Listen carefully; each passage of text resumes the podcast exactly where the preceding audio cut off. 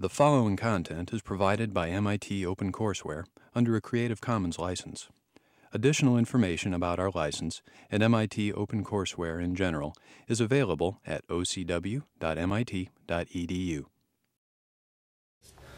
Yeah, um, I'm Tony Diaz. I have uh, 20, uh, 25 years or so experience in uh, um, boat building and boat design. Um, and that stretches from hand-carved models and hand-drawn lines to, to CAD work. Um, and my main interest really is um, not just restricted to designing boats, but what designing boats can teach you about designing anything or, or you know, figuring out a very, very complex uh, set of parameters and coming to, you know, coming through to, to useful decisions. Um, so I don't know if we start with, with Sure. you. Um, I'm Chris Chen. I'm a first year student in the master's program in architecture. And um, it's, the interest is pretty general that I, it's a very interesting forum and just checking it out, Great. see how it is. Yeah. Do you have any, any, uh, um, any experience with boats Mhm. at all? No? Okay. N- Not in terms of construction or Or use, or have you ever sailed? pretty or- limited. No, no. Yeah. Okay. Uh, All right, so uh, we'll just go, go around up and down. Off the layer of thing on being a course two a freshman, I was learn a little bit about boat design, no experience with boats. Uh, I'm Sebastian Severo. Um, 208. Say that again? Oh, Sebastian Severo. Okay, thank I'm you. 208.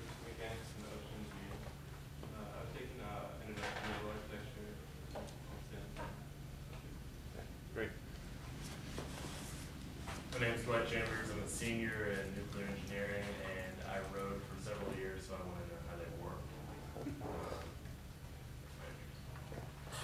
I'm Ashraf Jalia, I'm in the architecture program, uh, master's program, and uh, I'm just taking this class, uh, like you said, uh, to explore more parameters. Uh, my name is Marcus. I'm a fourth year in course two. Um, I know nothing about boats, but this is the first IAP I've had free to do whatever I want, so All right. seizing the opportunity. Okay. Um, I'm Allison Brown. I'm a third year geology student, but um, I uh, joined the sailing team for the first time this year, and I really loved it. And I kind of played around with model boat building ish a little bit, and not anything serious, but. So. Uh, I'm Luke Irwin. I, uh, am course six of this, uh, electrical engineering, science. Uh, I have some experience sailing, and I'm currently on the crew team, so. All right. Um, I'm Justine, I'm a freshman, and I'm planning to declare 16. And I don't know, I just thought it was Uh, What is, what is, the course two is, is OE, is that right? Course Mecha- two oh, is the cour- mechanical. Is mechanical, I'm sorry. Um, yeah. course Yeah. 16 is Aeroastro. Oh, yeah, okay. Okay, All right. yeah. Cool. Yeah. Very much interested in aero too, so we'll have plenty to talk about there. That has a small role in Yeah, boats. yeah, yeah. Um, uh, It, it also, ju- just so you know, I, you know, I, I work almost entirely alone all the time in a shop, you know, in my little cloistered environment. So if I'm hard to understand, let me know. I, I I will have, I'm not fragile about that at all, so let me know if I, if what I say isn't clear. Um, I've done a lot of uh, boat building workshops, as has Tony, so I'm not unfamiliar with the world, but please just stop me if something makes no sense or if I'm uninterpretable, okay? Um, w- One of the things that we want to talk about, um, you know, with the, with us, you know, we're talking about a fairly antiquated method of boat design. We've picked, we've picked this method of half model carving and, and developing lines. It's very dated. Um, but what we really want to, really want to have you do is experience the method because it has certain strengths relative to, to contemporary design methods. And, um, you know, the real, the goal of the class, what we really want from you is just to be involved in the thought process. We don't want you to get hung up on how to carve and how to use the tools and how to draw the lines plans, which, you know, experienced people maybe never use again. You know, we wanted you to think about, you know, this as a tool to understand a design. That's, Yeah. that's the main goal. You, um, The, the, the material that we're going to be skipping over would, could easily be a two-year, four-year course. So, so yeah, no, the, the idea is to to, to become acquainted with or, or to bounce off of concepts as they come up and as they, as they somehow attach to you somehow. Uh, but not, in the end, this isn't a course about making a pretty half model or about uh, uh, designing a boat. You're not, not going to design a boat in a week, okay? So, um, so. Yeah, yeah, and on the note, I- one of the things about this method is, is that, you know, one of the limitations of it is that it, it really relies on your own understanding of design. You know, the old builders, when they were carving a half model, they're really working largely by eye to, to determine a shape. And so they were limited in their thinking by their own experience. They got to be pretty good, but there are real limitations in, in that way. It's hard to really step out and make something really new. And, and also the, the, the process of, of designing this way, if you're, you know, especially in the era that, that this was, this method was in its heyday, from roughly 1810 to, you know, 1950 or so, probably, um, designers would, well, actually, people went to drawing just by lines, much earlier than that, but, um, you know, the, the builders would, would, would carve their model by eye, and then they would do some kind of trick to pick up the shape of the model, draw it on paper sometimes, or draw the model, the, the, draw the line plan, which you'll see full scale. So if you have a 50-foot boat, you make a 50-foot drawing. And that drawing is what you pattern from. But, but the point of that exercise, we'll, we'll go through that in, in big detail, but the point of that exercise is that every step of it is an opportunity to think about iterations of the design. So, you know, one of the things that we, we ask of you is not to marry yourself to your model, not, not to make it smooth and shiny, but to think of it critically at every step. And so when you carve your model, which you're going to do pretty quickly, you're going to be done in two days, basically, and then go into drawing the lines plan, that's another opportunity to redevelop the form.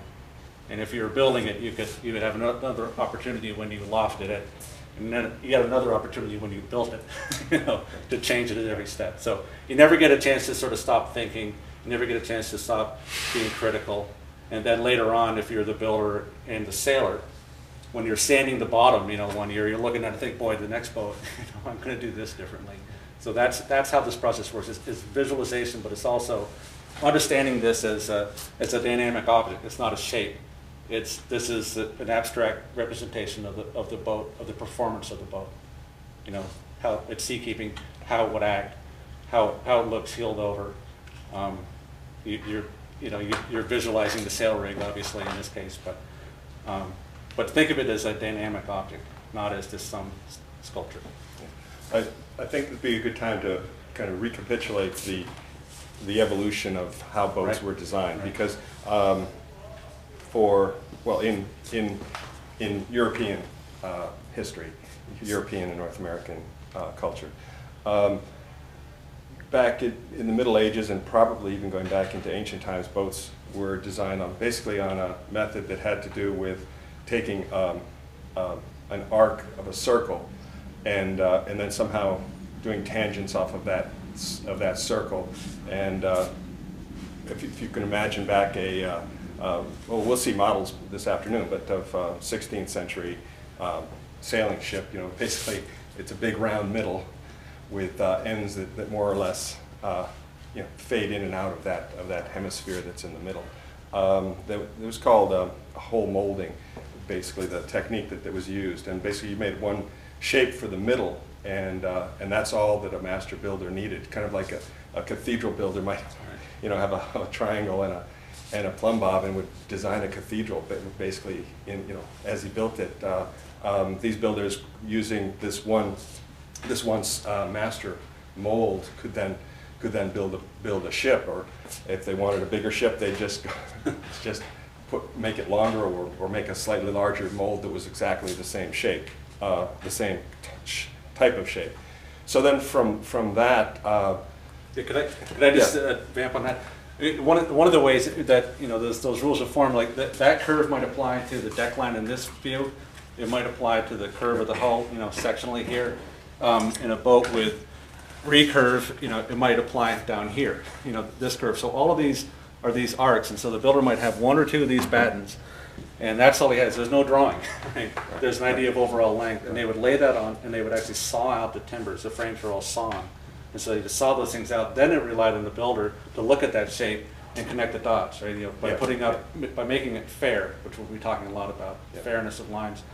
Um, so they'll be running big battens over these frames and then with the little adz, just dubbing down the frames, you know, just taking off some wood to bevel them and make them Yeah. all, make it all blend. Yeah. So that, I mean, that, that, that's an example of the builder really is designing the boat. The designer is saying, okay, I, I want this, this, and this, you know, fifty cubits by, you know, three hundred cubits or whatever, and the builder does the rest. Yeah, and, and, you know, that kind of relates to, to architecture, I would think, in the sense that you're taking a basic geometric shape, in this case, a hemisphere as opposed to a right angle, uh, and uh, you're saying, well, whatever I make is going to be harmo- harmonious and come out to a whole because I'm limiting myself to articulating one form. Right. Um, then, uh, then the Enlightenment happened, I guess, and people started getting going wild and uh, thought that, that uh, perhaps they, they could have a more complex way of dealing with the problem, uh, and uh, you know, treat start started to get a sense that uh, well, the front of the boat had a different function than the back of the boat, and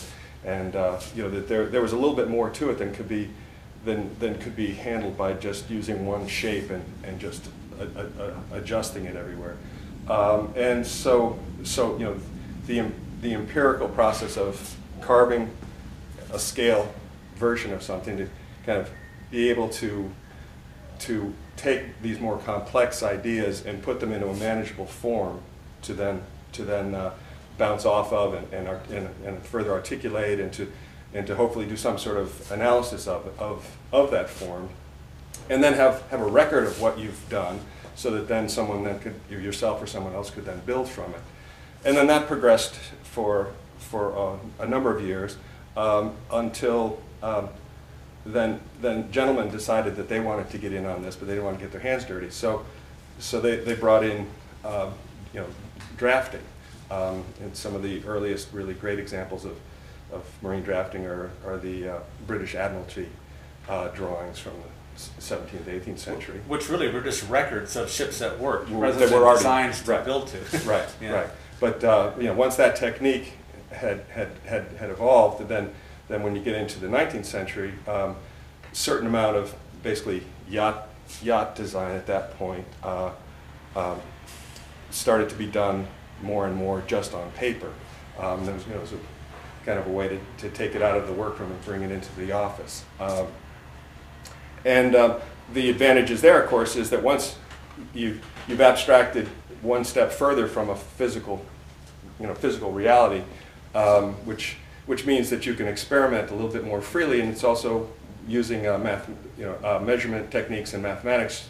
You can then start to, to imagine that you're actually analyzing what you're, what you, what you've got in a, in a more uh, intellectual manner, and uh, then that that sort of peaked in the in the middle of the 20th century, and then once, um, well, first, you know, the, use of computers started, of course, came came in in um, in in more inexpensive, well, you know, kind of military, naval kind kind kind of way when computers were still very big and bulky. But then, as soon as um, as as uh, personal computers came came on, um, people started to to figure out ways to to uh, uh, kind of in a way return to a 3D world, but do it in a virtual 3D world, uh, and can marry the, the, the two advantages of, of the of the physical model with the the the uh, abstract um, drawing uh, version, um, because with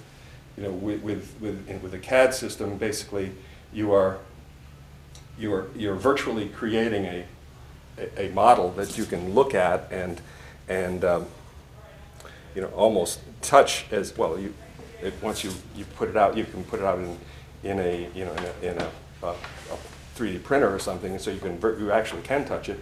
But you're, you're getting all a lot of the advantages that you had in this style of, of design and analysis, but at the same time, you're taking all of the um, the mathematical analysis that, that became available with the hand drawing, and you're, you're um, automating a lot of that and, and, and speeding up the, the, the uh, you know, the, the, the labor involved in that, and you're able to, to become more and more uh, uh, fine-tuned in, in, in, you know, in how, you, how you're able to, to analyze. So for, I guess for now, that pretty much covers, I think, the, the arc of the way in which in which boats have been designed and the way in which the, this particular project that, that we're using as a framework this week is going to, is going to, uh, you know, fits into that overall view.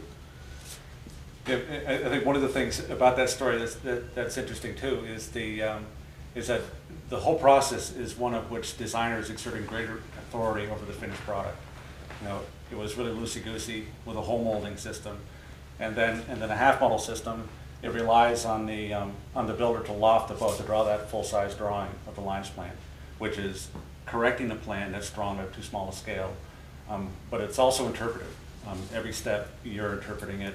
And if Tony lofted a boat and I lofted a boat, there would be differences. Mine would be right, of course, but never mind that.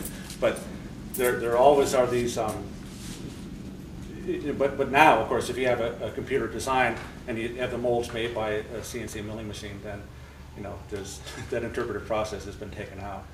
Um, The designer gets, gets full authority in the finished product, uh, much, much, much more than before.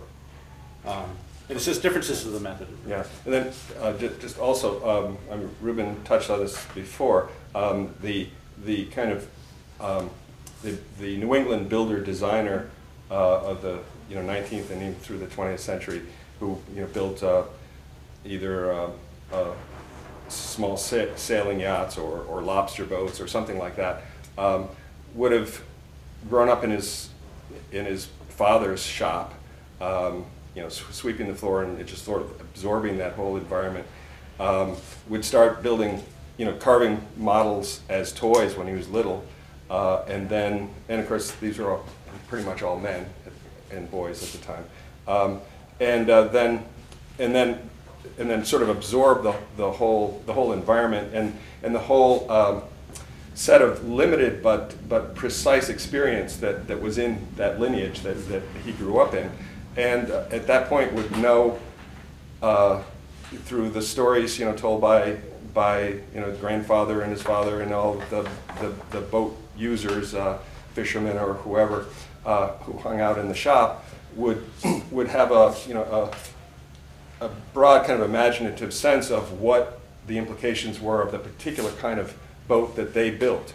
Um, but the, the, they would never dream of saying, okay, well, I built a 30-foot lobster boat and, uh, and have, we have been evolving this for three gener- generations that, all right, well, now I'm going to, next week I'm going to build a catamaran sailboat. I mean, there's just absolutely no way that someone from that tradition would, would jump like that. They, for them, a big deal would be to go to, you know, to making it a, you know, a ten percent bigger or, or somehow change uh, the tiniest thing, and people would really have very strong opinions about, about how all those little particular things mattered. Some of it was, um, was caution because there was no, there were no more, more empirical way, you know, more analytical ways of, of making judgments, but, um, but a lot of it was grounded in just really strong empirical uh, understanding. Um, whereas now, someone designing boats at least has the, the, the, you know, imagines that they can jump between, between all sorts of, of styles of, of, uh, of, of boat types or whatever. And, and because of the power of the tools they have available and, and the information that they have available, that they can pretty much grasp enough of whatever it is and, and jump in. Um, so that, that's a real significant difference. Yeah, absolutely. And I, you know, another, I mean, you know, it's also limited to symmetrical boats. They have to be, you're only carving half for obvious reasons, saves a lot of time, and it's really hard to make two identical halves. So, um, I mean, there, there are limitations like that, you know, along with that iterative process. And also, you know, here's, here's this thing that, um, you know, like Tony was saying, a lot of these boats would have the same sail plan, or be powered in the same way, they'd be rowed or sailed by, by familiar rigs that they understood very well. But, you know, you walking in here, unless you're a sailor, you know, how do you picture the rig on this boat? You know, it rely, it does rely on that experience um, to know it. And so that, that, I mean, I think that's one of the big limitations of the, of the method. Yeah. But it, but it did free up people to rethink that, that those whole molded methods that allowed for, you know, constantly changing radius curves, et cetera.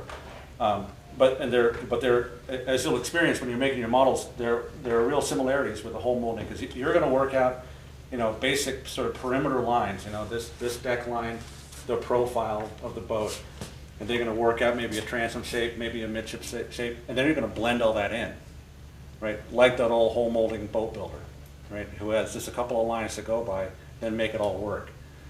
And that's your design process, right? So, um, I, I think a lot of times those old New England boat builders, you know, they carve a model sitting by the fire in the winter, and they throw that one in the fire and just carve another one. They, you know, if they blew it, they would just keep trying it um, in that way. And their, their models were, were really crude. They didn't look like this at all. We'll, we'll see a bunch of their building models. Uh, uh, Another thing you're bringing up too is that um, there's a certain similarity uh, between a half model and a towing tank model. I mean, you may have either seen or heard about, yeah, and the museum here has, has quite a few. Um, You know, there's full models of some fairly good size scale that were actually towed in, in a, in a tank or, or, um, or even some smaller models that certain um, designers had used that, that they tow behind a boat. Uh, But those are all full models, and those were intended, those were, were, were analytical tools, you know, used to, to try to, to compare, uh, once you, once you're trying to fine tune a boat to compare uh, performance one versus another, um, or to create uh, parameters that then you could sort of theorize how those parameters might, might apply across a broader range. But, uh, but that, but that similarity, I mean, the, these, these models um, are, are just meant to capture a shape that you've, that, that you arrive at out of, out of whatever understanding you bring to it, but they're not going to then give you any information, you know, back out about, about uh, how they're going to perform unless from, from one of these models you actually went to the trouble of making, making one of these, these towing models. Um, so, everything that we've, we're, we've said, we're gonna say again and again. Yeah. So, I mean, that's, we've given you, that's the whole cell, pretty much right there. Um, but we'll, we'll extemporize a lot on that. Um, but in the context of you doing the work, so we'll, we'll keep the, the, the talk as limited as possible for now. Um, but just, just so you know what we're expecting in the class, um, we brought in those pine blanks, those little rectangular forms.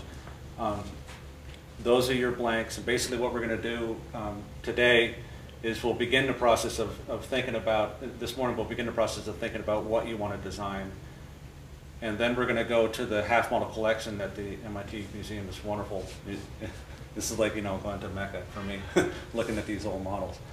Um, so we'll go to the half model room and you'll get a whole range of ideas. I brought a few of my models um, for you to look at for different ideas about what the, what different hull forms are. Um, and then, and then this afternoon, we'll begin drawing on those, on those blocks. Some of these, what we're calling the master lines, a deck line and a profile. And then probably tomorrow morning, you'll begin carving.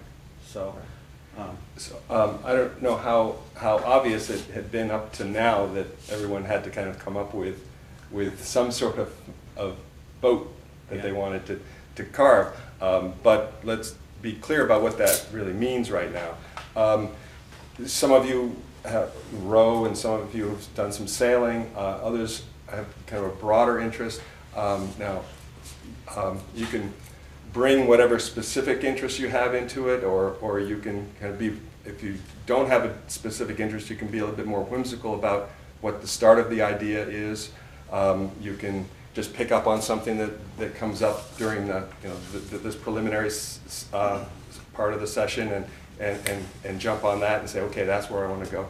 But uh, no matter what, which one of these uh, starting points that, that, that, that you, that you uh, decide on, um, I think it's, it's, it's really important that, um, that you keep yourself open to, to the, the, the way in which um, you, you know, even, even an experienced person can't bring too many preconceptions into, into this, and that is, that is how deadly it would be for beginner to say, okay, well, I already know exactly what I want to do, and now just get out of my way and let me do it. Um, that would be fine if we had another couple of years for you to kind of trial and error your way through this, but, um, but in, in the end, that might or might not actually make you understand, you know, get you to understand these things any better. I think, I think that the, the real goals that, that we're, we're aiming for here and, uh, and, and, and the- the greater satisfaction from the course is going to come from being able to, yes, start, you know, have some sort of a fairly uh, solid starting point and say, okay, you know, not, not every, you know, between now and tomorrow morning, you know, keep switching between a, an oil tanker and a, and a catamaran, but, uh, you know, pick a type, but, but then, then remain open as to how that's going to flesh out until we actually do it. You know, this is, this is empirical work, this is something that, where, you know, every step adds on, you know, builds on what, what came before, and none of us should really know where we're gonna end up before we've, before we've begun. Um, just have a kind of a general, general direction. Yeah, and I, you know, that's what's, that, that, right there might be what's unique about this method, because that, that, that, that attitude is really logical with it. And so, you know, to that end, you know, no one's gonna be graded on the quality of their design at all. You know, the biggest thing that we wanna see is, you know, go around the room, be aware of what everyone else models looking like, you know, take the whole, you know, get the whole picture. Um, and, um, and just, you know, just stay, stay heavily involved with that way. Um, so just continuing with the, with what, how the week will go. Um, tomorrow and, and Wednesday, we're, we're gonna try to get all, all our models more or less, you know, that idea basically fleshed out and done. So the models will be almost completely safe as of Thursday morning. Everything's gonna be fine. And then, um, on Thursday, Tony's gonna be gone Tuesday and Wednesday. Um, and, and Tony's expertise obviously is far better than mine, um, for critiquing, um, the model from a, from a design perspective, because I'm not a boat designer, I'm, I'm, I'm just a builder. Um, I've got experience with the method, um, but I can show you a lot how to use the tools, I can show you a lot about how to, how to understand the system.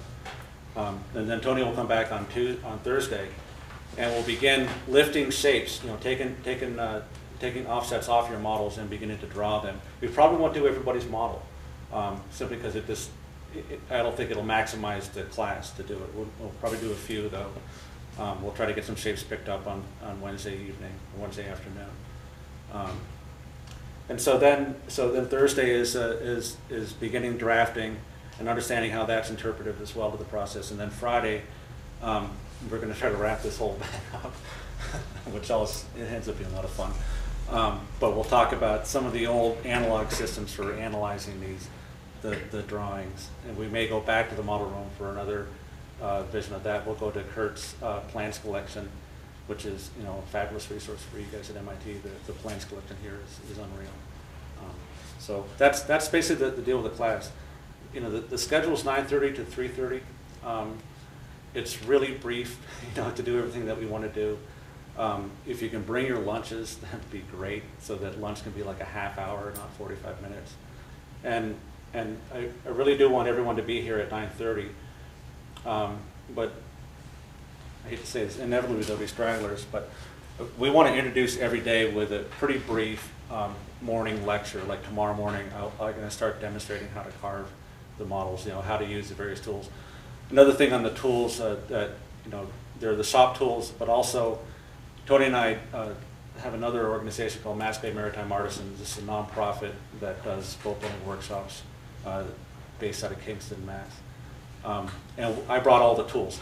so we have, uh, I think we have like nine block planes. You know, we have a lot of chisels. We have a lot of spoke shaves. We have a lot of the tools that we need, and they're all tuned up and ready to go. Um, so we have all those tools as well to use.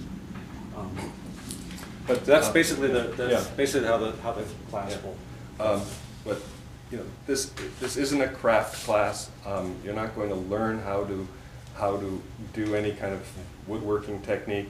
Um, We actually, we didn't really talk about anyone who- who has had previous woodworking experience or not. Uh, um, you- Yeah, we want you know, the you, thought, you guys not the might, you know, you might have none right now. You might, you might actually be, be very, very uh, experienced woodworkers. But um, the, th- these process, you know, this, this is, this is more of an experimental class. The, the, you know, think of these as being, you know, the, the, the beakers or the, uh, um, you know, or the, the, um, the computer algorithms or whatever it is, or, or the, you know, the, the, the, the circuits um, that you, that you would use in, in, in, in any of uh, your other classes. Um, you know, and uh, they're, they're, they're means to, to get to an understanding. They're, you know, they're not an end in themselves. And the fact that someone um, has limited uh, experience with, with tools, um, you know, Ruben's very good at, at helping people out with, with those things. And, and the thing is that it isn't a race to see who has the shiniest model at the end of the week. Um, if, if, if someone is just totally incapable of, of, of the physical work, which, which, uh, you know, I mean, I, I probably would have been, you know, the first time I've been, been exposed to this. Um, that's still not a barrier to the class because, um, you know, having some attempt at, at, at doing the, the physical work and watching and talking and listening um, will fill out all, all, of, all of the gaps. As long as, as long as at least a couple of you can actually make a, a workmanlike attempt at, at, at, at, you know, at something with some level of, of, of, uh, of uh, accuracy to it. But, uh, but that, that's not really a, a big expectation, and that shouldn't be a big hurdle for, for anyone. Yeah, and it, it's really on us to, to keep you from getting uh, caught up in how the tools work and making, you know, just, just try to think about what your idea is, what the, what the form is. And like, like Tony said, I'll be hovering a lot and trying to show you how to execute that idea. Um, so I, uh, I was going to talk about that, that jig, but I don't think I, it's not, it's not in the room, so let's, let's do that later. Um, what, what time is it, Tony? It's, if this is still working, it's only 10 of 11. Oh, good. Is that right? Good. Um, so let's, um, well, well, any questions? Yeah, right. Anybody falling asleep yet? You look pretty lively. Um, let's, let's begin thinking about then. Um, we want you to go to the model room with, with some idea of what to look for, you know, some idea of what the, what the shape you want to think about is. I mean, the model room is, you know, it's, it's just what's in there. It's a lot of variety, but it's just what's there. There may not be the design that you're really thinking about, um, and that's fine. But let's let's begin in a kind of um, in a group way to begin thinking about your your models. What are you thinking? Well, I'm just thinking, um, uh, we've got at least 10 minutes before we do- we need to do something else, right? yeah. Um, how- Does, would, would anyone want to volunteer with, to start either asking a question or, or making a statement about what they think, how they think they, they want to begin, or what kernel of a, of a, of a, you know, of a germinating idea they have about, about where they would like to come, you know, to start uh, focusing their, you know, your particular boat project. Because if, if someone's willing to volunteer just a little kernel of that, we can kind of bounce that around and, and perhaps this, this can get a, start getting concrete for you, for you. Yeah. Before you do that, is it possible to speak broadly about sort of, I mean, you mentioned sort of like classes of boats or kinds of boats. Right. Can Yeah. you describe briefly, like sort of underlying categories? Well, that's going to be really very, very easy to do in the model room. And, um, um, but, uh, but if, you know, that, that will probably, that would come up during this little bit, this exercise that I'd like to do right now. Yeah, and I, Well, I, you know, I, I think you, you know, I, I think you could, uh, get into that a little bit. I mean, there's a whole class of shapes that you're not gonna see in that model. I mean, for example, I mean, some of the most high-tech hull forms, uh, on the planet today is swath ships. Has anybody, has anybody ever heard of the term swath? Um, you know, this is a sort of a hybrid between a submarine and a catamaran. And, and the blocks that, that Ruben has brought are, unless you're doing extremely small scale, are, are wholly inadequate to be able to do that. Uh, so, you know, there are, there are a lot of, we are seeing today some, some change in, in, in this long evolution of hull forms um, that, you know, you, you won't be able to represent. And I mean, that's, I mean, I, Yeah. you know, I could say, you know, s- I mean, I've seen some presentations on these, these hull forms, and they're wild hull forms, and that would be extremely cool thing to try to model. So that's, no, there, yeah, there, Yeah. there are real limitations on. And, So, I mean, on- and you know, I think yes. that another thing to, to think about too. One of the great things about about MIT is that there's great ethnic mix here, and so anything, whatever's familiar to you, whatever you think, whatever, you know, it really could be. I think because this method is relying on your Right. your own assumptions to begin with, Right. and then critiquing your own assumptions. You know, it whatever doesn't your really assumptions matter are, then it- just doesn't matter at all. Yeah, Yeah, yeah, yeah, and, yeah. and you know the, the, the method is very traditional. You know, it's it, it, it, it's suitable, like Kirk's pointing out, it's suitable for traditional boats. It's suited very well for round bottom boats. You know, boats that are that are curved constantly in, in, in this plane. If you cut it right here, you have a nice curve here, as opposed to a series of chines or one chine. The method is much better for round bottom than for than for boats with.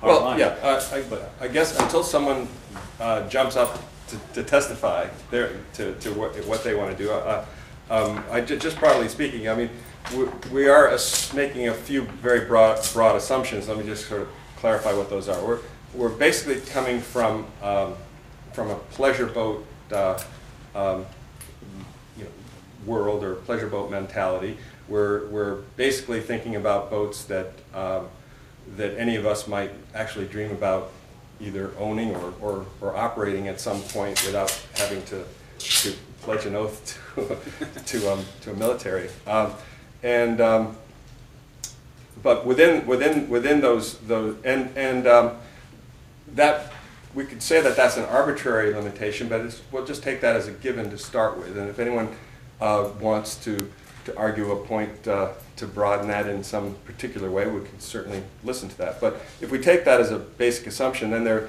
human, human-powered craft, like the different rowing boats, and they're sail-powered craft, and they're, they're um, engine-powered craft of some sort or other. Um, Ruben's experience is mostly in, well, in, mostly in the human and uh, sail-powered, um, as is mine. Um, although we both have, have, have some experience with, with, um, with motor-powered, you know, powered craft. Um, then the, they're, within those, those three types and across those three types, they're, they're basically, there, there are uh, boats that are, that are created from a set of simple uh, surfaces that are flat in one plane or another and, and, and create, create um, different, different um, um, you know, curved plate, plates um, to create the shape of the boat. There, there are, we've kind of basically made this assumption that we're most interested in boats that are made out of compound curves.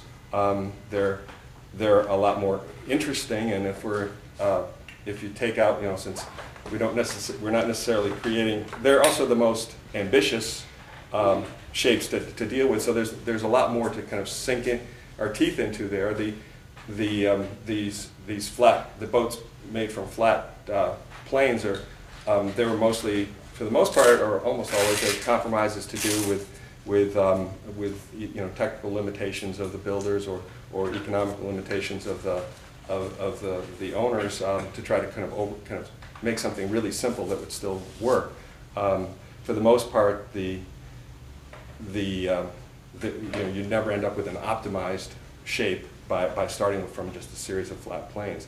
Um, so, so within each of those categories, there, there are round, round shaped, you know, complex shaped, shaped boats. Um, the other two basic categories are um, boats that um, displace water as they move totally, which means that whatever they weigh is what keeps, you know, uh, they have a, a- an equal, an amount of buoyancy to that water line, you know, which, like on this model, the water line is this one right here. Um, the, the volume of this part of the boat here displaces enough water to support the weight of the whole structure plus the, the, the, the uh, whatever cargo or crew or uh, capacity the boat's supposed to, to, to carry. Um, and the boat is always be, uh, working in a fully displaced, um, displacement mode, which means that the weight is always being supported just by buoyancy. And then there are um, planing boats or semi-planing boats that actually, um, through use of, of, of more power, uh, whether it be sail power or, or engine power, uh, and, and, uh, and a, a certain kind of a shape, actually start to take advantage of, of um, you know, of, of, of the, the, the, uh, the hardness of water at, at speed to, to actually start to, to plane on top of, of the water. And, and at that point, they're, they're no longer um, having to, to push that water aside and then let the water come back behind them, but they're actually skipping like a you know, stone skipping across the surface of the water. And those, those basic two types um, vary because on the one hand, um, a displacement boat um, is, you know, you can't, you couldn't, you couldn't dream of, of, of getting into a, a uh, planing hull without enough, enough suitable power, which means either a you know, very light construction and a very big sail rig, uh, or, or a motor of some sort. So without a lot of power, you can't get, get involved in, in, in planing. Um, and, but vice versa, you know, with a, with a, with a planing boat, um, you, you, you have, you know, different challenges with, with making the thing uh, seaworthy enough to, to be able to, to survive, you know, certain conditions or whatever, and, and, or to, to have enough capacity to, uh, you know, you don't have planing uh, oil tankers because, you know, they're all about maximizing capacity, and of course, if, if you were trying to make this thing fly over the top of the water, you, you couldn't, you couldn't do that. Um, so we're going to get more and more into the, the um, you know, there's, there's always a set of, of, uh, of trade-offs. There, you know, there, there, there is going to be a, a primary reason for trying to follow a certain tack, but then there'll be, there'll be secondary reasons that if too many of those pile up will mean that we'll want to shift direction and, and, head, a, and head a slightly different way. Um, but, but at this point, you know, that we, could just go on and on with endless um, um, abstract discussion, which would certainly fill, fill a year. Um, but, um, but it'd be much better to, to start to, to just spec- you know, be very specific about what your projects are going to be. I have a quick question, actually. Uh, Sure. I know a lot of boats are, uh, I guess they use more of a convex shape, sort of. Is it possible to use sort of like a concave thing, especially towards the front or the back? Uh, just Oh, like kind sure. of like a combination of Well, yeah, concave you're, and you're always, yeah, you see, um, you know, one of the, of course, the most fascinating thing about, uh, about, you know, boat design, part of boat design is actually how a boat goes through the water. It's not all of it, but it's a big part of it. Um, but uh, one of the really fascinating things about, about boat design or, or, or aeronautics is that you're dealing with push, you know, pushing a shape through a fluid.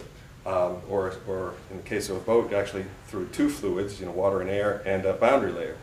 Um, and uh, so, you know, a lot of what we're going to be dealing with is thinking about uh, fluid dynamics in a kind of an, an intuitive way for the most part. But um, you know, when you when you think about curves, you know, and also you see, uh, you know, we're basically talking about curves, I mean, curves in three dimensions, and the implications. I mean, they're basically the reason why there are curves in the boat are that on the one hand you want to have a certain capacity to, to carry whatever it is the payload of this thing is, and on the other hand you have to try to force this through through this un, you know fairly unyielding medium, and um, and depending on how much power is available, this is either going to go slowly or it's going to go quickly, or uh, how important load capacity is versus speed, the thing's going to be either bigger or, or narrower. But basically, if things are very round, they're probably going to be very slow. And um, you know, we, we, you know, we can talk about why that is, but basically, that, that's fairly obvious that you know you're taking you're taking all these molecules that have a lot of density to them, and you're pushing them out of the way abruptly, and then you're asking them to bounce back together abruptly. Um, if you try to do that beyond a certain speed, you're just going to create a tremendous amount of, uh, of turbulence. And anytime you, know, you set water molecules moving other than where they're going in the first place, you're, you're adding energy to that water, and you're doing that by whatever, whether it be your oars or the sail or, or putting fuel into the tank. Um, you know, the thing isn't going to go unless you add energy to it, and uh, you want to have the shape um, optimize the, the, the impartation of that energy to the fluid in a way that then requires the least amount to, to, to do what you want to do. Uh, and also, um, this is something that, that people often don't really appreciate, is that uh, a boat actually gets some of that energy back if you do it right. Uh, you know, when first you're pushing the water out of the way, but then behind you, the water's kind of pushing, you know, when the wa- once the waters get past the middle and it's trying to get back together again, it's actually pushing pushing you forward. Uh, Yeah. So, Yeah, it- especially, it- it- this, the, the hollow line thing, th- even this boat has, is very, like this bow is very hollow. Um, Back, back in this section is extremely uh, hollow in there. Um, But, you know, there's quite a difference in how that hollow is expressed, you know, fore and aft. yeah. So, so you know, we Um, use a variety of curves from from straight lines to, to you know to hollow curves to to to, to straight lines to, to, to full curves for different purposes in different in different places.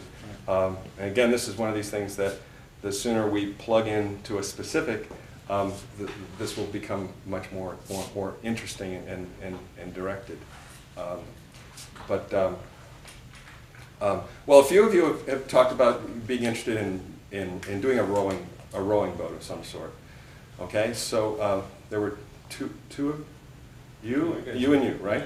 Um, So what if one of you just came out with, uh, how many people and how, roughly how large uh, a rowing boat, or w- should it be a, uh, like a Race boat, crew racing boat, or should it be a boat to, to, for, to carry, you know, a ton of, a a ton of clams in, or? Will it go in six foot seas or six inch seas? Right. Too. Think, you know, think about, think about, you know, the power, obviously, think about the use, think about what you're familiar But, with. but, uh, but just, just start, you know, Yeah.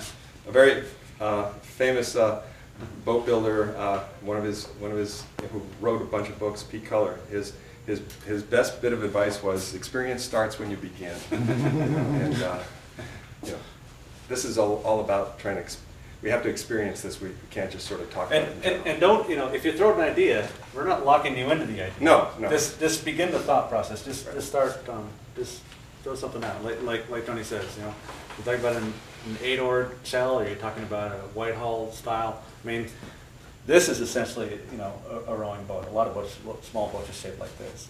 You know, obviously, it's not very fast, but it can do other stuff that, a- that an eight oared shell can't. Even do. this boat was, was, Yeah. was rowed too. But so- boy, Yeah. the skipper didn't. So eight-man racing shell. Mhm. Okay. All right.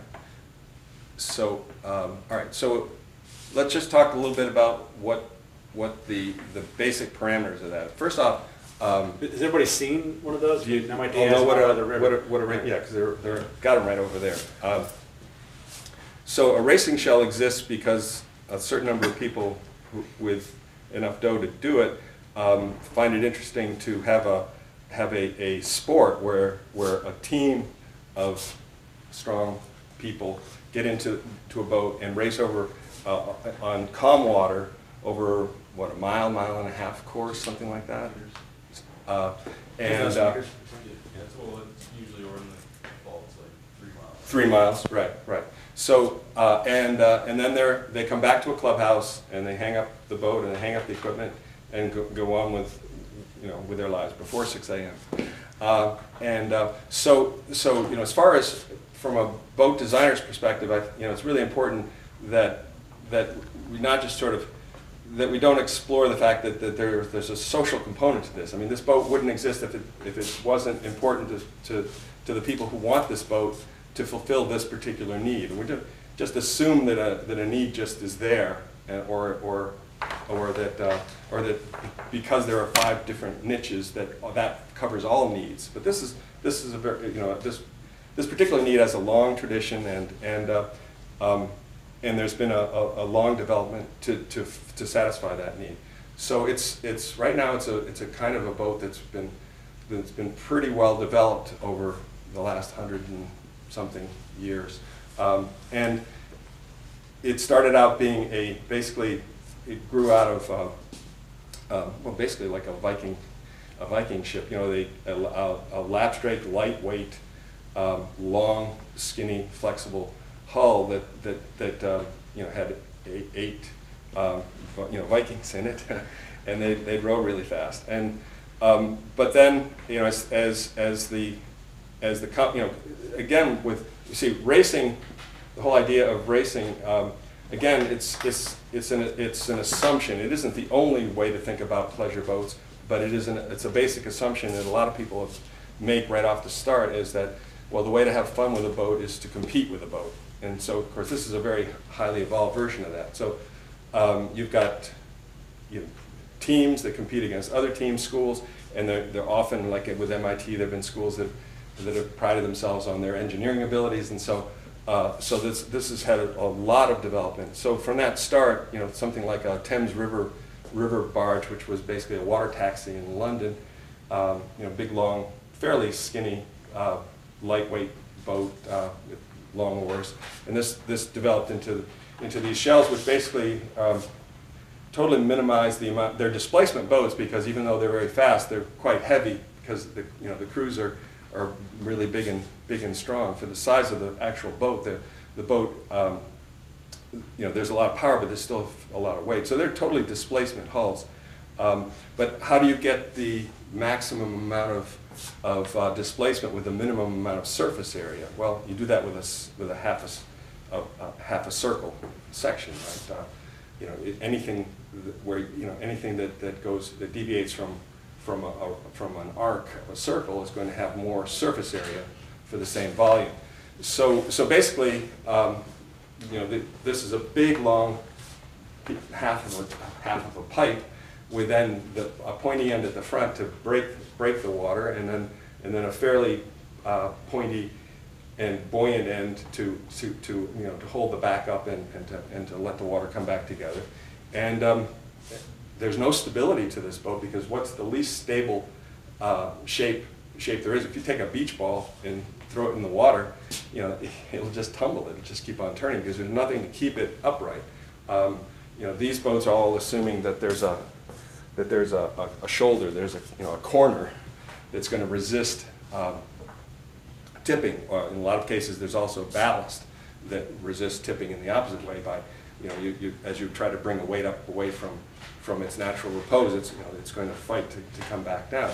Um, but in, but in these racing shells, um, there's absolutely no stability from the boat, and if, uh, if, you know, if three of the rowers raise their left eyebrows, um, the thing is likely to tip over.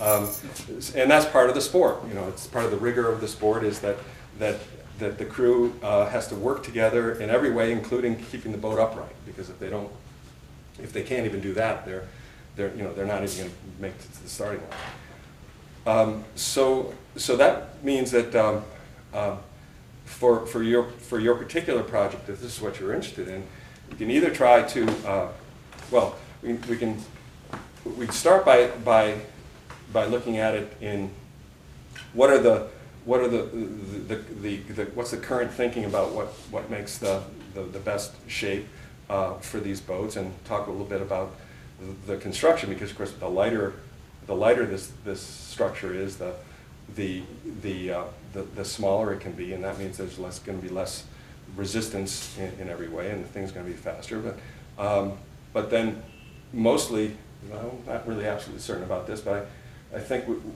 there, there are some development classes, but when, when two schools race, are they racing identical boats? No, no, you're able to, yeah, you you can develop the But there, design but there's as water, well as. there are the- water line requirements, aren't they? Yeah, there That's, is. that's something we should talk about too, is what is the function of that length? I mean, this would be really basic for some of you, but, you know, in a displacement hull, what is that function? Does anybody know? Yeah, a bunch of you do, I know. You, But you the- do, you just don't realize it. Um, w- if you look at an oscilloscope, uh, you know, you, you have a wave, right? And, and that wave holds, holds, is, um, has something to do with energy, right?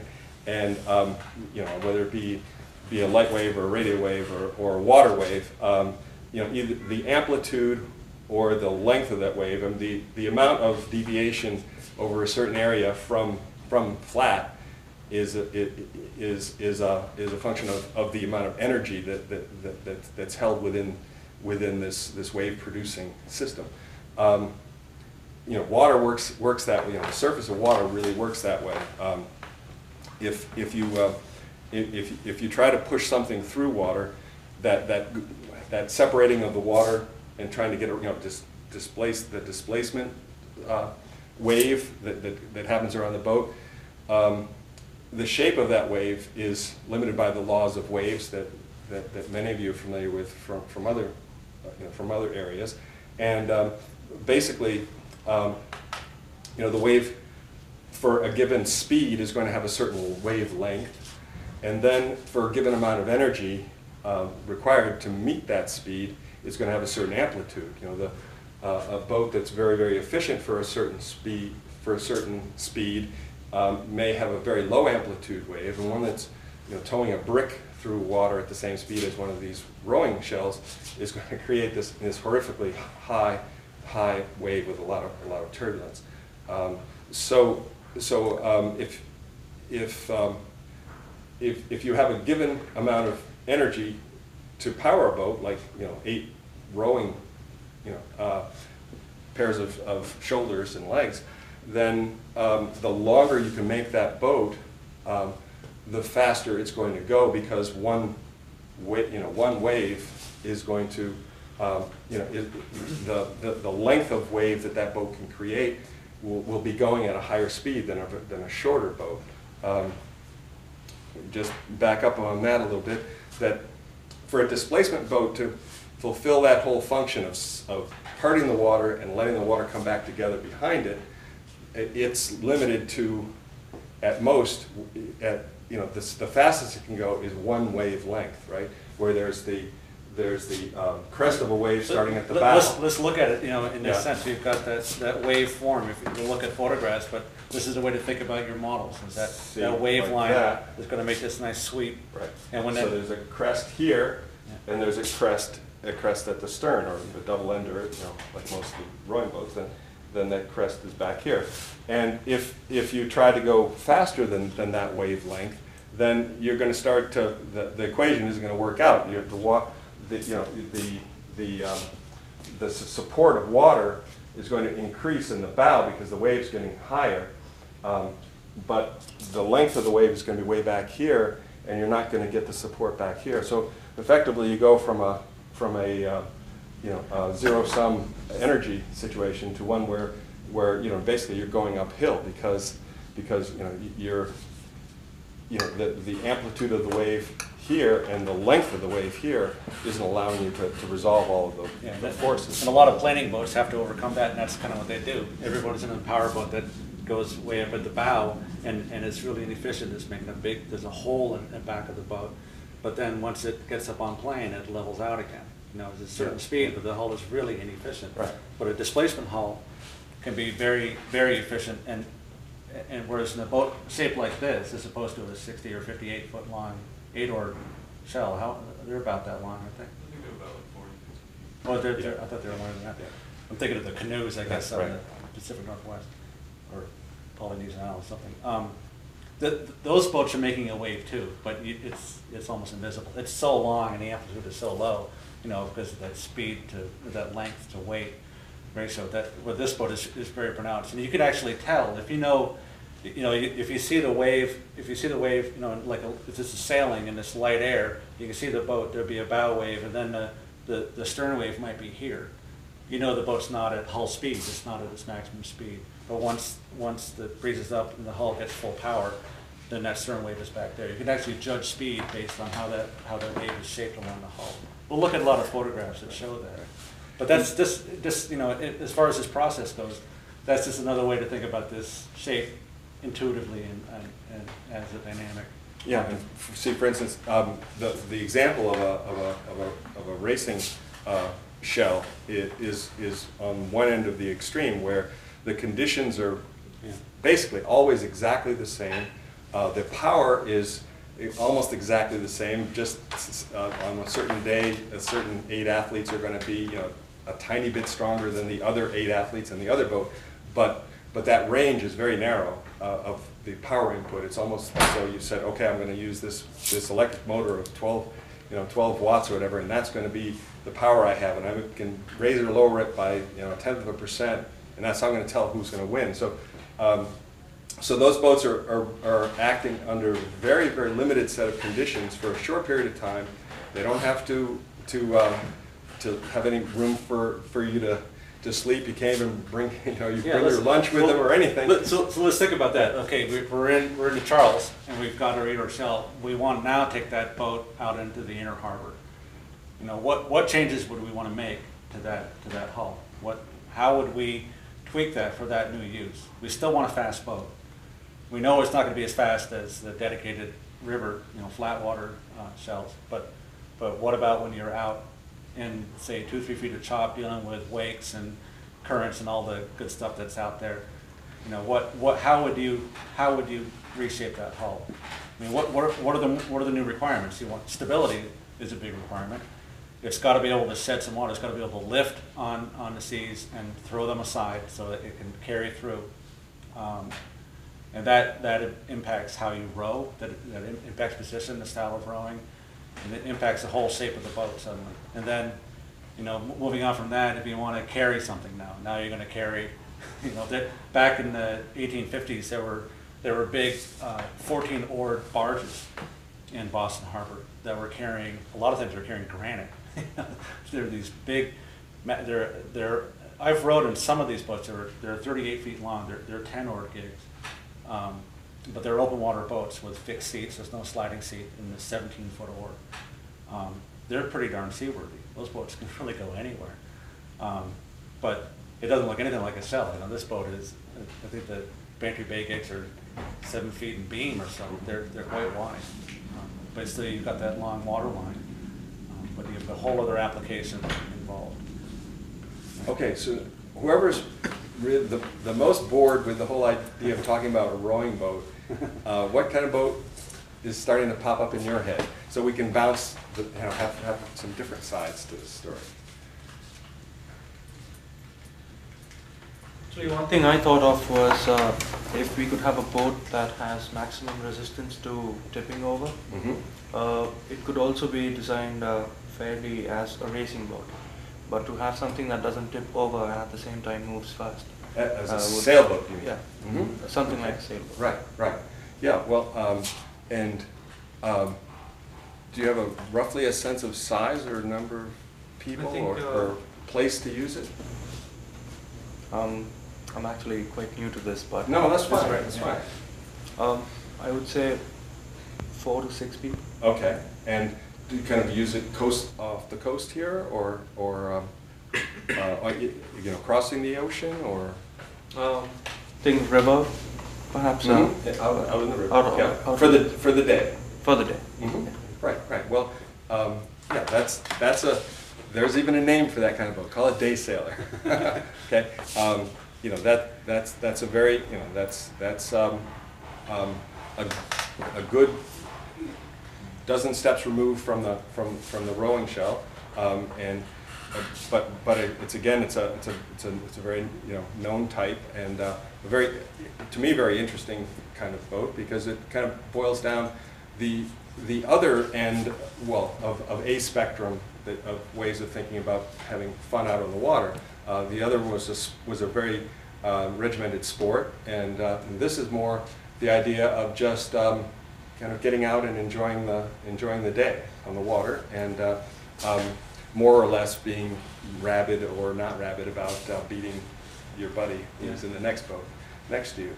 Um, and um, you know, the, it's, this, this particular design here, which was a, which was a, uh, a lobster boat, a fishing boat off Well, from. not from- that one, but yeah. Yes, well, this, this is the first. Day sailor version Yeah, the day sailor version, But that that's- grew out of a, of of a, a working lobster boat. Um, Is, this is, uh, this one's twenty-two, Twenty. 20 feet, um, but, uh, but anywhere from, you know, from, for four to six people, anything from, let's say, 18 to, to 30 feet uh, um, could, could accommodate that, that kind of boat and, and uh, either be for, um, the, the, the different types are, there, there, there are boats for, for small lakes where there really are never very, very many waves, uh, to, um, to bigger rivers or, or bays where, where there can be, you know, fairly nasty, short, uh, choppy waves that might be, you know, this time, this high. Uh, and then other places where, well, you know, there, there is no protected water, and if I want to go out for the afternoon, I still have to go right out up there in the nasty ocean. So, so, you know, some of the, so these, the, this type of boat can vary from, from being, um, you know, certainly never has to be as, as limited in its uh, conditions as the rowing shell, but, but it can be- something that's evolved for a very fairly limited set of conditions, or something that has to deal with it, with anything. Um, so it's, it's a, it's a broad open range, and as, as you, as you go along, kind of trying to hone what part of that, of that you would like to follow, because, you know, the, um, the more specific each of you can be about what it is that you're envisioning, but step by step becoming more specific, the more you're going to, you're going to, um, to learn specifically about what we're, about boats and about what we're talking about as a subject matter, but also uh, it, it will take you through this kind of, of incremental decision-making process, which is really what design is all about, and applies to every, to everything. Well, Yeah, let's, the, the- the, question you asked, the, the way you posed it was, was good, because you're talking first about stability. You, you've narrowed down, you know, some ideas about the use, you know, in this beginning phase, but, but you know, Tony talked a little bit about the different ways of making a boat stable.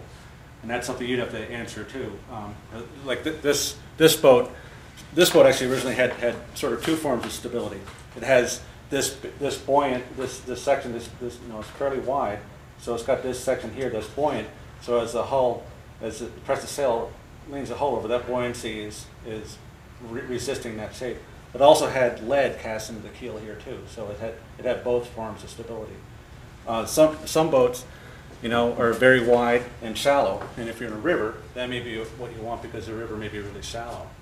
Um, other boats may be very, very deep with a lot of lead. So the, the deeper they are, the, the, the bilges, this curve here, they're very slack. So there's none of that form stability. There's nothing about the shape of the boat that keeps it from going over. But that weight, as soon as you, so that, that's a boat that kind of has to be lean quite a bit in order for it to become stable right? So that's something else to think about is, you know, in terms of use, if, if it's a shallow water environment or a deep water environment, and then all your pre- preconceptions about how to make the hull stable. So that, that, that's a great way to think about the design right there and thinking about the model um, intuitively and making guesses at that time. All right, does, I feel like was a groundswell. now. massive category, Yeah, too. I feel like groundswell now. Now, two or three people are gonna raise their hand with two or three other, uh, other ideas. Or, or jumping on a bandwagon and they wanna follow the same idea, but, Yeah. but it's slightly different. So let's see, who else is, is ready to? Anybody thinking about power at all? I mean, anybody think about a- an engine, electric, uh, you know, gas, diesel? Anybody thinking about a planing hull? You know, Yeah, real, do- real fast. Um, does anybody understand what a, can somebody give me an example of what a planing, a planing hull, what, what we mean by that? Just a boat? Miami Vice, powerboat. Miami Vice Yeah. Powerboat, sure. Or, or a windsurfer. Okay. Great example too. Yep. Yeah, this, but, yeah, those, Yeah. and that's two, two very different Right. shapes of hull. There's, Has- there's a- has a anybody V bottom and a windsurfed? real Flat bottom. Yeah. You Yeah, windsurf? Anybody surf surfed? You too? Yeah. Okay. You count as two for that, two votes? Okay. Um, Would that, would, uh, um, so, so that means you're interested in, in rough water and you're interested in, in, in wind and athleticism, right? Uh, So, you know, a good category for you might be a, uh, um, a, a high-speed racing dinghy or, um, or a sailing canoe. Um, I don't know if you've ever heard of either of those types, but um, the, um, the most famous of the, of the racing dinghies would be the Australian uh, eighteens, they call them, um, you know, which have evolved now over the last hundred odd years. But um, they're, they're a great example of, of how um, if you can look at uh, designs from you know the 1890s that look like they look like uh, prehistoric versions of, of the boats that you know that you'd see in a, you know in a, you know in Sydney right now with carbon fiber rigs and you know people out on trapezes. But the thing is that um, they were models because at the time you know sailing models you know this big or even six feet long. Um, but there was no way at that time to have materials strong enough to do such an extreme boat big enough to carry people, but they were already doing it with models. Um, and um, you know, the thing with with uh, what's so exciting about about surfing or windsurfing or, or sailing, uh, can, you know, canoe or a uh, or, or an 18 uh, is that you're you're um, you're experiencing an enormous, you know, incredibly dynamic set of conditions. You know, very high energy uh, and that require a lot of athleticism and a lot of uh, of you know, kind of grooving on the on all the complexity of, of, of dynamics that's going on while while you're you know while you're experiencing this. Um, you know, when you're, you're if you're surfing, you know, you can't kind of like stop and think about any particular thing, but you've got to keep just absorbing the whole thing all the time, right? And and reacting to it. Well, that's that's that's like a that's exactly the kind of thing that that um, that design you know that thinking through a design is just like surfing that way, and that you know you can't get bogged down in any particular idea, but you've got to to allow yourself to to to gain experience just absorbing as a wide range of dynamic parameters so that then you can actually ride the, ride this wave to, to, to some conclusion. Um, but anyway, so there's all sorts of interesting things that we can go from Yeah, there. and- and- and this, another interesting thing about that, that kind of boat is that your ballast, your, the, the, the Right. system you use to hold the boat up is suddenly. Is you. It is you, right? So instead of your, instead of the weight being concentrated in, in the middle of the boat and immovable, suddenly the weight is, way out here, right? Your, your weight on, on the side of the hull that is gonna keep it upright. So that's something else to think about when you're, as you're thinking about design, is Yeah. that, that's another dynamic element. Yeah, to see, the, consider. in the racing shell, um, it's kind of like a tightrope walker with a great big bar, you know, you've got the, the oars and the fact that's, that you've got people who are very sensitive to their, to their balance and their equilibrium, are all trying to kind of balance in the middle of this very tiddly thing. Um, and that's one kind of experience of, of human, um, um, um, stability, you know, um, you know, gaining stability for the vessel just by the crew doing a job. But on a, in a, um, you know, a windsurfer or, or a, or a, a sailing canoe or, or, you know, a sailing canoe is basically, is a little skinny boat, not much different from a, from a, a short, a smaller, uh, rowing shell, you know, with a, with a hemispherical bottom to it, or, or, you know, basically starting with a hemisphere and then tapering to a planing surface, um, but, you know, this wide, and then a, um, a, a sliding bar or a trapeze that lets you be out, you know, six to eight feet away from the center of the boat to hold it upright. And then when you, you know, when you tack, when you change directions, you've got to get from that one side over to the other fast enough and, and, and uh, smoothly enough to keep the thing, the thing upright. And it doesn't have a pontoon? No, it doesn't have anything. No, they- It's yeah, just, no, it's it's totally just, you know, yeah. this dynamic human, human stability. And in, in an eighteen, you've got three people on trapezes. Everybody that's on board is, is in, in a trapeze, and they've all gotta, gotta get around to the other side somehow, and hook and unhook or whatever, swing around, Yeah. um, to, to keep this thing, thing Yeah, upright. in, in- in sailing canoes, that the stability is different when you're moving. That's one of the, one of the real challenges. of it. I've done a lot of sailing, sailing canoes, the old uh, nineteenth century. That was, that was yachting, you know, for poor people around eighteen ninety. Um, and I've worked on a bunch of those boats. But when you, when you tack, when you come about after another heading and sail, those boats really stall. They almost get, so they're standing still. And if you fill the sails too quickly and you react too fast with your weight, it will just lie over on you. It'll, so you have to, it, the, the pressure in the sails varies with your speed. So you're constantly sheeting in and making, so that's another, another part of the dynamic nature of those boats. Yeah. This is another thing about, about rowing too, to consider, is that there's a, there's a, there's a weight side to side, but in, in rowing, you've got masses of weight sliding fore and aft, right? And so that, that's something the rowers, I know, work on that quite a bit, trying to be very smooth in that transition, Right. you know, throwing your weight. But the hull has to resist that sudden massive weight moving forward and then sliding back without pitching, without inducing drag or influencing that wave in a negative way too.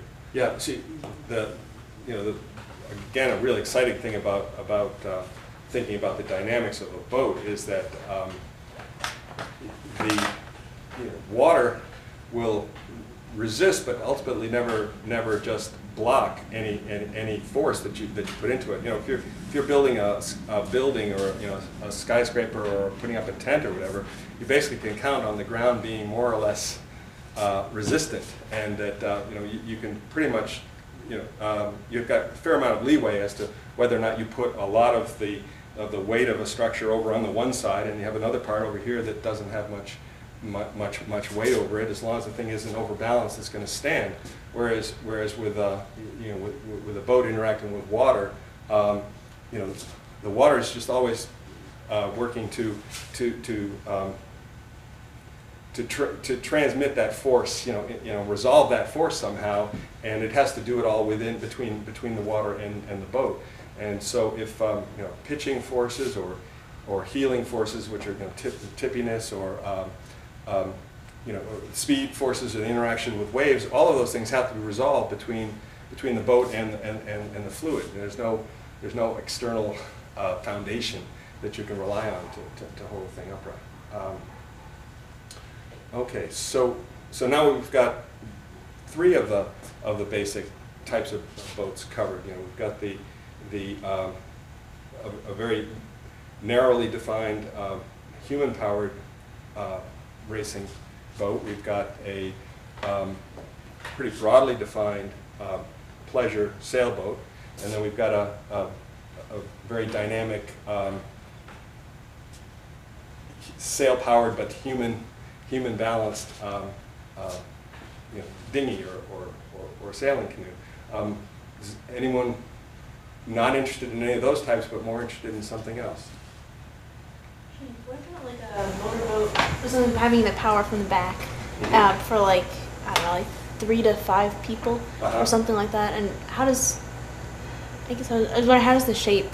Yeah, Because well, it does plane. First or off, something. what's it gonna be used for? Um, just for like a day or out out on a lake or something like that. Just to, Um, to tool around? yeah, I guess, or, Um, or even uh, actually an ocean one would be interesting, like how Okay. that. Um, But, okay, so let's just narrow down a little bit more, um, um, because, you know, boats, boats are, are expensive, they're a lot of trouble, and they're a lot of, tr- of trouble to, to deal, with, you know, to deal with. So if they don't actually, if you haven't thought through what you need it for well enough to be able to express it to whoever's designing it, in this case, it's, it's the same person, since you're designing it, um, then the chances of you being disappointed with it later are gonna be very high, because it's like, oh, I never really thought through this assumption, and I really didn't mean that I wanted to be, you know, pounding through, you know, uh, on my way out to, to, uh, you know, to, to, um, to, to, you know, to the Bahamas for the, for the weekend, listening to the, to, uh, you know, the Miami Vice theme, theme song, when I really meant to be puttering an electric boat on a lake in, you know, Maine.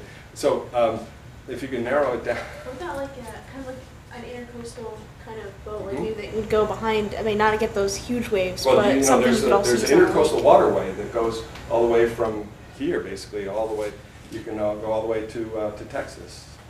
Um, You know, where you barely ever have to go outside, and mostly there's either canals or bays or rivers that you take. Uh, And that's, you know, people will do, they'll do a, kind of a, a- a round trip where they'll, you know, come, well, wherever you start, let's say start in Boston, um, you go down, take the intercoastal all the way down through Florida, um, and, you know, cut across and go, go along the Gulf Coast, and then go up the Mississippi River, and then take um, canals and things and get themselves to the Great Lakes, and then do the Great Lakes, come out the St. Lawrence River, and then come, come down there, you know, a few open parts, but, but mainly, uh, you can do that, you know, you can do that whole big, big trip, uh, um, you know, spend a, a summer or whatever. Uh, What would be an ideal boat for that? Is, for instance, does that sound like that might be your, your project? Something like that. Okay, well, see how much easier this is getting, so. Yeah. Yeah, This is a question. What about materials? oh, yeah, well, Like materials, Between like the yeah, lightness of like fiberglass to maybe the extreme of concrete, for sure, example. sure, yeah, yeah. Um, say like just basic operation just on Charles River for a couple miles. Like, how how are the, the differences of materials going to affect, like say constructions or Right, right. Well, um, yeah, it, it's, it's a big question, and, uh, um, once, once you start getting to the point where, where we just got with, with, um, what's your name? now? Allison. Allison, with, with, when we just, what we just got with Allison's project, one of the next few steps was, would be to, um, to start thinking about material, um, with the, um, your name? what? Dwight?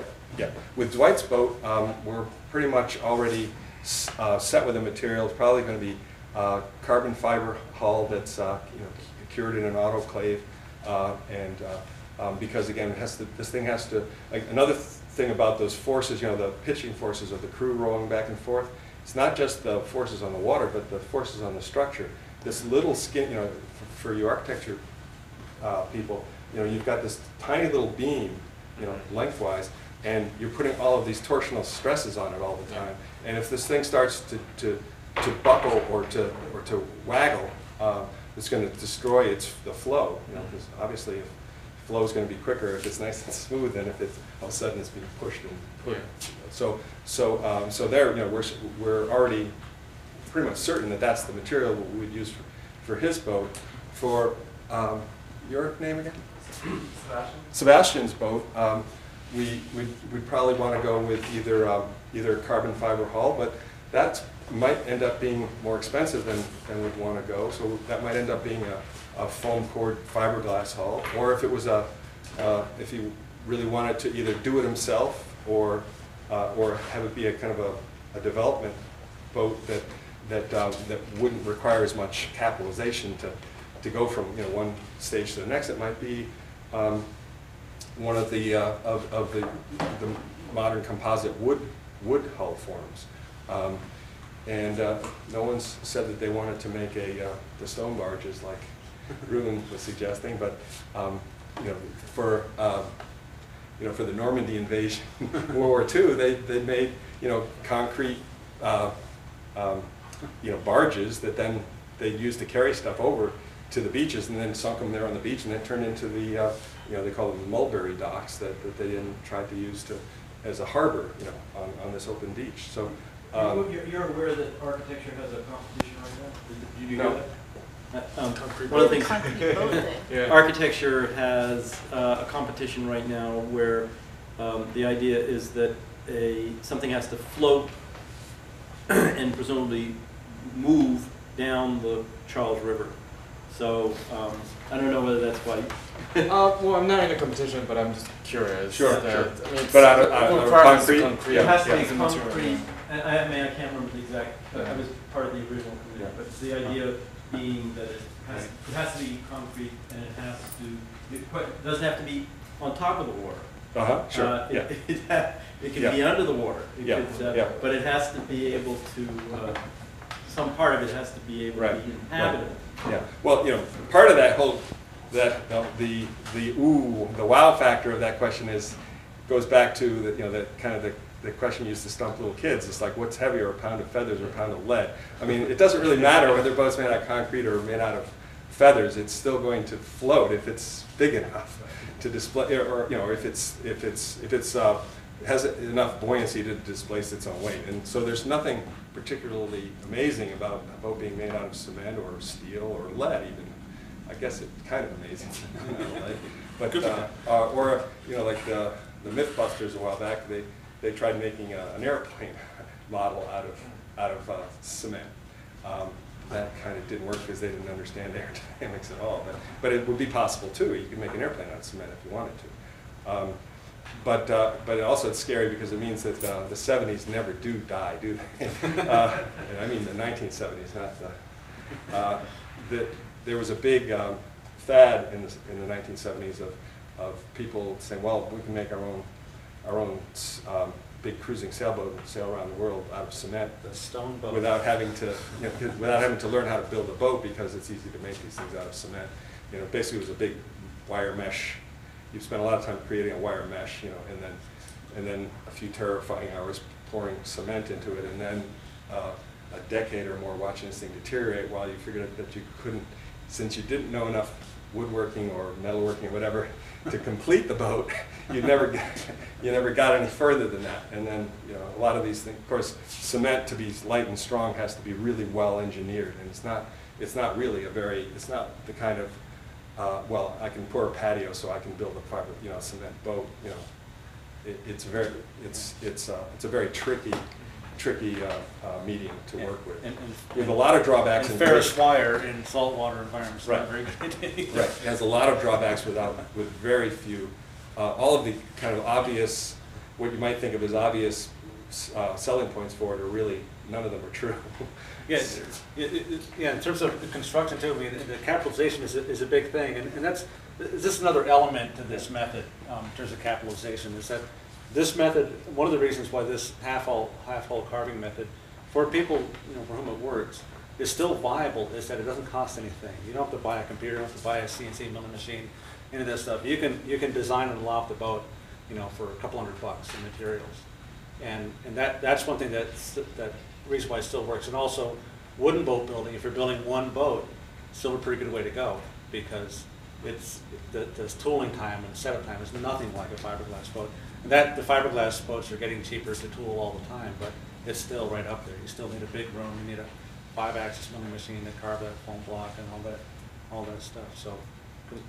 That, that's another element of this method, is to have in the back of your mind. Yeah, so for instance, now with the projects that we've got lined up, um, um, you're gonna have to help me with the names for another couple. of Oh, I'm- minutes. I'm- Dwight?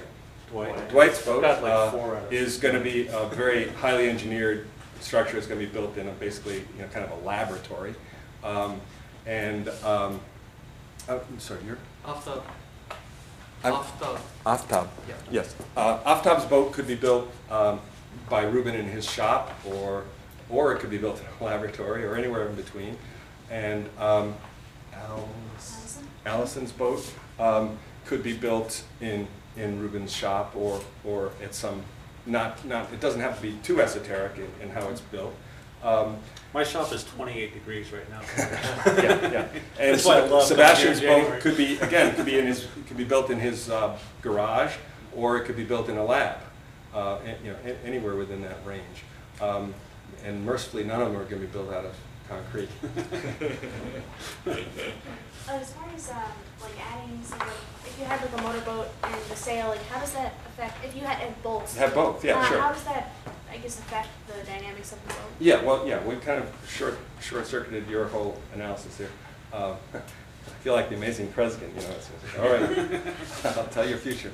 Um, Yeah, you know, your boat, um, you, you, it could either, you know, be a, I mean, I want to, there are different, different themes that you could take, bring to this. You could say, well, um, I want to be able to watch my soap operas every day, and I, and have, have uh, chilled, you know, drinks in a microwave, and, and make sure that, you know, my frozen pizzas are, are going to be well taken care of, and have this thing basically be like a floating Winnebago that, that then you, you know, you take down an ocean highway instead of on the highway.